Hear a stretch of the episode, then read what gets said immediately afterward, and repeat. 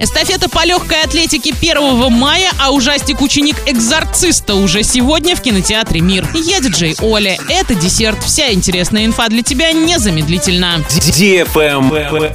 News. 1 мая в 12.00 в Орске на проспекте Ленина состоится традиционная общегородская эстафета по легкой атлетике. Забеги, как обычно, пройдут по центральной улице, проспекту Ленина. Для этого по нему на участке от улицы Краматорской, площадь Шевченко, до улицы Тагильской ограничен ограничат движение всех видов транспорта. Пройдет эстафета с 11.30 до 13.00. Для проведения мероприятий подготовят турникеты и громкоговорящую аппаратуру. На месте будет дежурить бригада скорой помощи.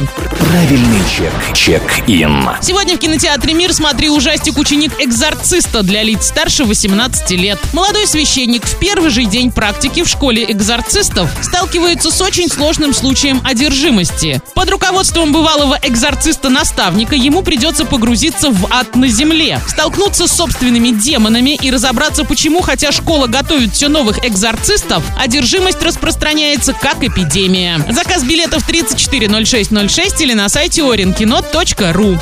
Travel Guide. По данным аналитиков, больше всего путешествий в апреле запланировано на море и в другие теплые регионы. Направление Москва-Сочи лидирует по спросу. В апреле 2019 года оно уступало маршруту Москва-Симферополь, но доля последнего сократилась. Замыкает тройку востребованных маршрутов Москва-Минеральные воды. Кроме того, в пятерку самых популярных направлений вошли Москва-Калининград и Москва-Краснодар. Аналитики отмечают, что свои позиции в рейтинге популярных направлений укрепили такие маршруты, как Санкт-Петербург-Калининград, Москва-Анапа, Москва-Уфа, Москва-Ставрополь, Москва-Астрахань и Москва-Челябинск. Два года назад они не входили в первую двадцатку. На этом все с новой порцией десерта специально для тебя. Буду уже очень escora